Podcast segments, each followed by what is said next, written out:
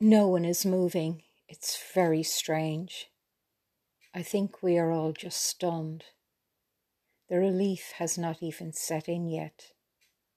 Perhaps it's disbelief that it's safe to go out.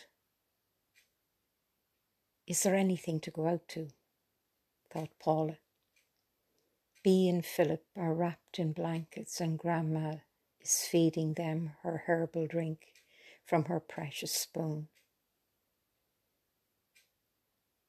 They are far too weak to talk.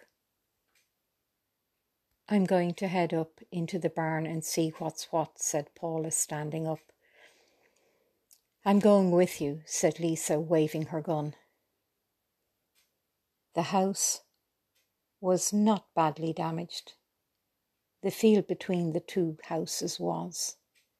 They could hear the sound of animals in pain.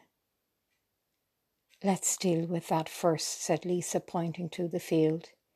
They headed over with heavy hearts. Many nights the horses had saved their lives, giving them cover when they were moving about in blackout. There were five horses in the field, now only one standing, making the grief stricken sound they had heard. It's okay, boy, I'm here now, said Lisa, approaching him slowly and gently. Paula stood very still, taking in her surroundings, trying not to take in the picture right before her.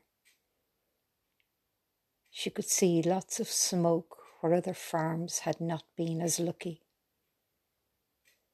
Looking across to Lisa's house, it had been lucky too. The damage was little.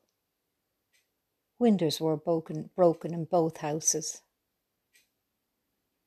Her eyes fell on the main road not far in the distance. She saw hundreds of walking ghosts, shells of men. Dear God, Lisa, look.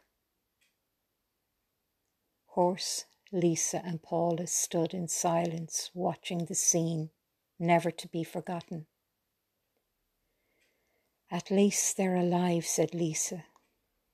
Just about, replied Paula.